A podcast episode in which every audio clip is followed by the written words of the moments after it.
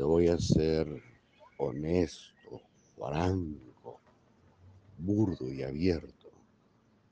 Creo que habemos humanos con un intelecto y una capacidad superior, demostrable y comprobable, y que ofrecemos una forma de amar que el humano promedio no entiende ni siquiera alcanza a percibir, porque es tan inferior que sus emociones eclipsan sus sentimientos.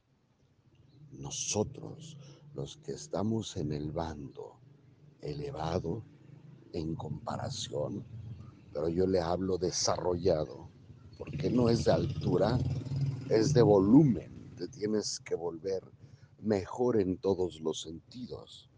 Nosotros que hemos alcanzado ese nivel, que podemos entender que la empatía es más fuerte que la competencia, somos incomprendidos en un mundo de simios compitiendo por egos.